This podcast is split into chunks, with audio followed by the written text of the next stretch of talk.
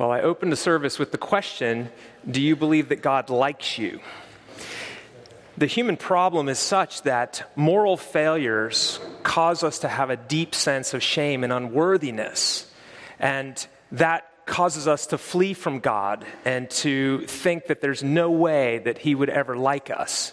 We carry that shame with us throughout our lives. And if you, if you think of Jesus' famous parable of the prodigal son, once that younger son has squandered his father's property and has done all sorts of immoral things, he comes to the end of himself and he decides what his speech is going to be. He says, I'm going to go back to my father and say, I've sinned against heaven and against you. I'm not worthy to be called your son. Make me one of your servants. I'm not worthy to be called your son. His moral failure gets him to the place where he feels unworthy. And to be honest, he is unworthy. He has done something horrible.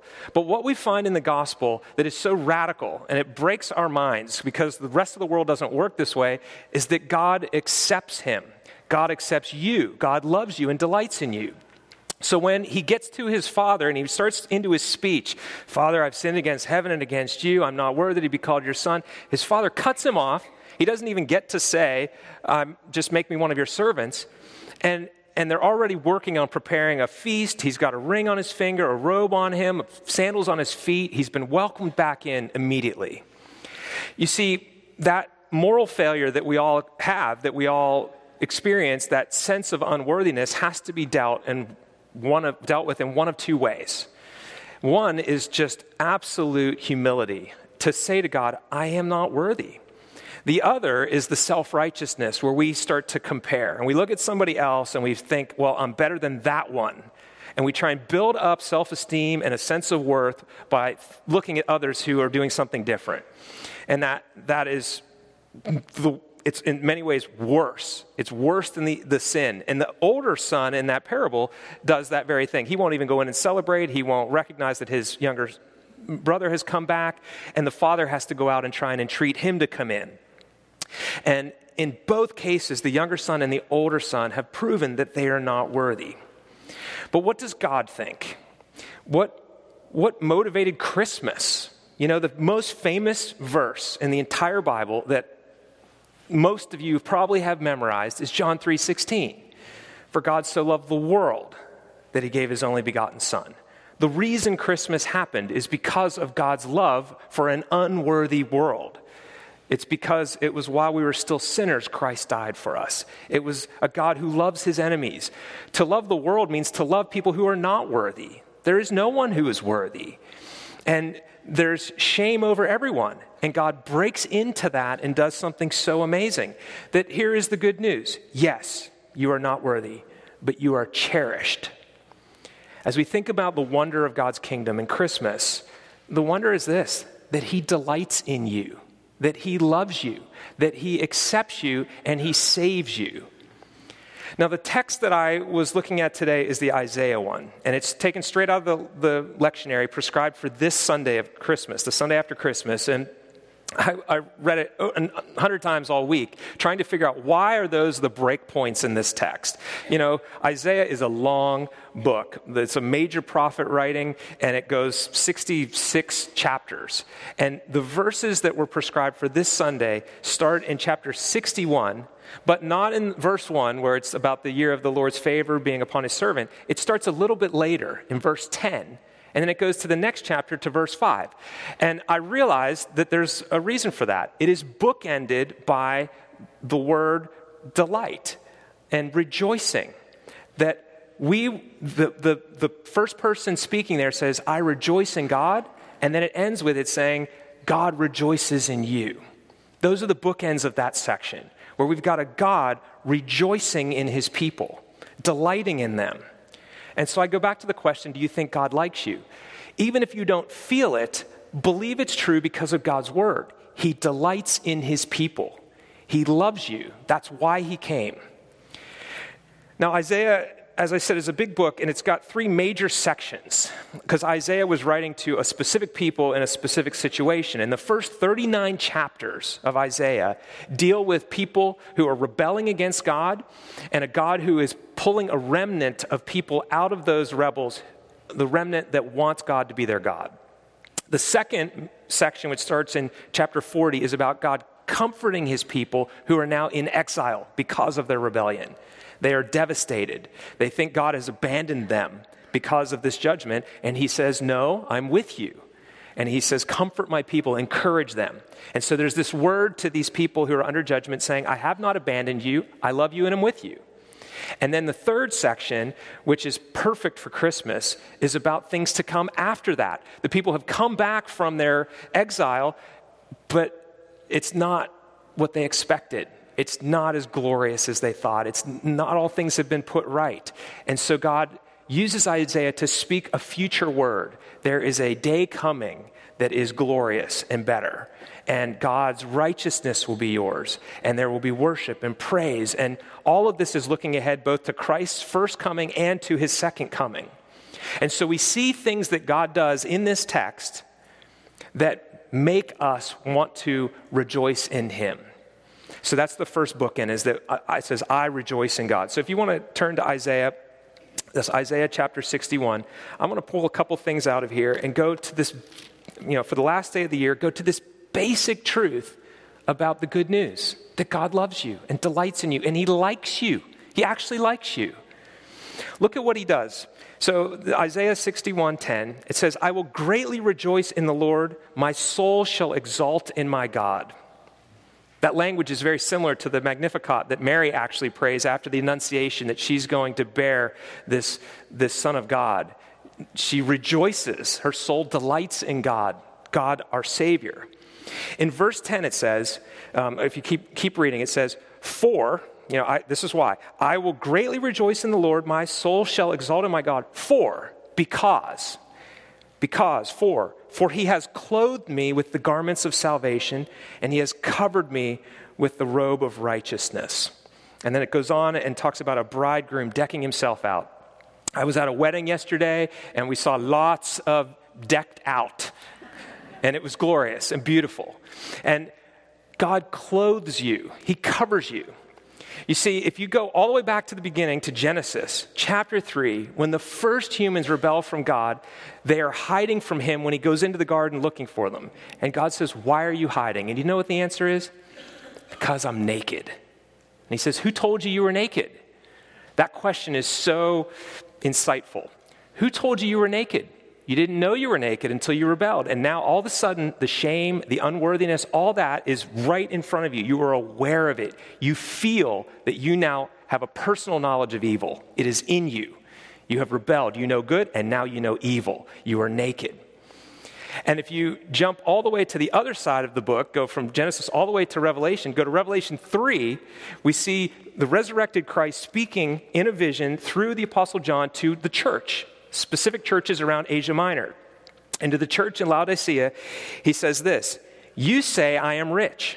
Now remember, the unworthy thing that we have to deal with is either to humble ourselves and come and, and say, God, I'm not worthy, save me, help me, clothe me, or to try and build up some sense of worthiness and self righteousness based on comparison. And that's what was happening in this church. And it says this for you say, I am rich, I have prospered, and I need nothing, not realizing that you are wretched, pitiable, poor, blind, and naked. I counsel you to buy from me gold refined by fire, so that you may be rich, and white garments, so that you may clothe yourselves, and the shame of your nakedness not be seen. So you're naked, and I will clothe you. Buy this refined gold from me, these white garments, I will give those to you. And in verse 10 of Isaiah 61, he has, he has clothed me with the garments of salvation and covered me with the robe of righteousness. It's such an interesting reversal that Jesus, the righteous one, would actually be naked on that cross for us. He bears our shame and our nakedness, and he dies on a cross so that we can get his righteousness imputed. We don't earn it, we're not worthy. He gives it to us. When Christ does that, God looks at Christ instead of you and says, You are righteous because of what Christ has done. You therefore are clothed with a white garment. You are given God's purity. He has declared this, He has saved you. So you rejoice in God. It's something He does. You can't earn it, you are not worthy, but He delights in you and loves you. And so He comes as a Savior and does this. We think sometimes the New Testament is about God saving and the Old Testament is about judgment. But here we are in the Old Testament and we see that's not the case. The whole thing is about God who loves you. It's all about grace. And here he is I have clothed you with salvation and righteousness. He is speaking of what he, has, what he has done. He clothes you and covers your shame with his righteousness. He does it, you don't. The second thing is in verse 11, it says this For as the earth brings forth its sprouts, and as a garden causes what is sown in it to sprout up, so the Lord will cause righteousness and praise to sprout up before all the nations. The other thing he does is he gives you new life. He causes your heart to be regenerated and new so that you praise him, so that you long for his righteous ways. He changes your desires. He inclines you toward him, whereas before you were against him or inward, now you're outward oriented. God gives new life. If anyone is in Christ, he is a new creation. The old has gone and the new has come. Or as, as in John 3, it says, being born again. You must be born again. So God gives life to what was dead. And that's a regeneration in here, inside of you, that then begins to work its way out so that all the nations will see this righteousness played out in your actual life. This is another thing God does. He gives you a new heart, new desires, and now there's fruitfulness happening. And then in the next chapter, 62, verse 2, it says, The nations will see your righteousness, and all the kings your glory, and you shall be called by a new name that the mouth of the Lord will give. I don't know how many of you are pet owners. We have a dog. We've had a dog for 10 years, and that, that dog has like 40 names.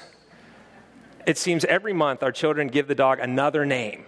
His name is technically Leo, but he's got all these other names. Some are silly, some are serious, whatever. They're, but because our children love that dog, and I, I do too, most days, most days, the dog gets lots of names. And, and it comes out of the affection for him that these names pop up.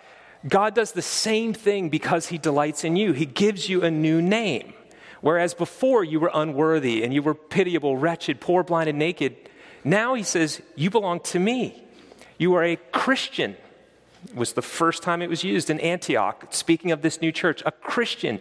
The word Christ is in there. Christian is a little Christ. The name of the Son of God is now your name. You are a Christian. You belong to God. There are tons of names for this new church and these new believers. And that is because of God's affection for you, it is because He has saved you. I think sometimes of um, uh, this guy that I met that had come out of a really broken um, background in drugs and whatever, and he had tattooed on his forearm the, in Hebrew the word Yahweh. And, and you know, it was, I, I asked him about it, and he said, I belong to the Lord. So he had God's name literally written on him. And I thought about that though, like if you have a prized possession you don't want to lose, you write your name on it, right? A soccer ball or whatever, something that could be lost. You write, you know, this belongs to you. You write your name on it. And although we don't need to tattoo it on the outside, although you can if you want, God has spoken a new name over you that you belong to Him because He delights in you, because of how precious and important you are to Him. Again, this is chipping away at that sense of shame for our moral failures and our sense of unworthiness. God is speaking truth over you. I love you. You belong to me. You are a Christian. Christ's name is now your name. If um, I, I, I, really love the works of Brennan Manning. Um, the late Brennan Manning. He, he was in the recovery ministry for a long time, had been an, uh, an uh, alcoholic, addicted person, and wrote some amazing things about God's grace. And thinking about Jesus, the friend of sinners, and how he called a tax collector named Levi, to come and be one of his disciples, Brennan Manning writes this, and I just think it's so helpful to us because everything in us is about earning. Everything in us is about performance. From the time you were able to understand words, if you do good, you are rewarded. If you do bad, you are punished. The minute you get a job, if you do well, there's a performance bonus. If you do not, you get fired. And it's everything is based on performance. And so we're preconditioned to think God works that way with us, and He doesn't. And so Brennan Manning writes this. He says, Here is the revelation bright as the evening star. Jesus comes for sinners, for those as outcast as tax collectors, and for those caught up in the, the, the poor choices and failed dreams. He comes for corporate executives, for street people, for superstars, for farmers, for hookers, for addicts, for IRS agents, for AIDS victims, and even for used car salesmen. My apologies if you sell cars. This passage should be read, reread, memorized by every Christian, every Christian generation. And he's talking about where it says, I desire mercy, not sacrifice. The Son of Man came for sinners, not the righteous. It's the sick who need a doctor, not the healthy. That should be memorized. And he says, every Christian generation has tried to dim the blinding brightness of its meaning because the gospel seems too good to be true. That is good news. It seems fitting to us, to me at least, to come to the last day of the year and to just be as simple and clear as possible. You are loved, and God delights in you. Let's pray. Lord, I thank you for this good news. Thank you for your delight in us, for your love for us. We know we're not worthy, but Lord, you make us worthy. Help us to live into that. Give us a deep longing and a desire to be righteous in our deeds, to live morally out of gratitude for you. And may others see that and come and worship you as well. For I pray it in the name of Jesus. Amen.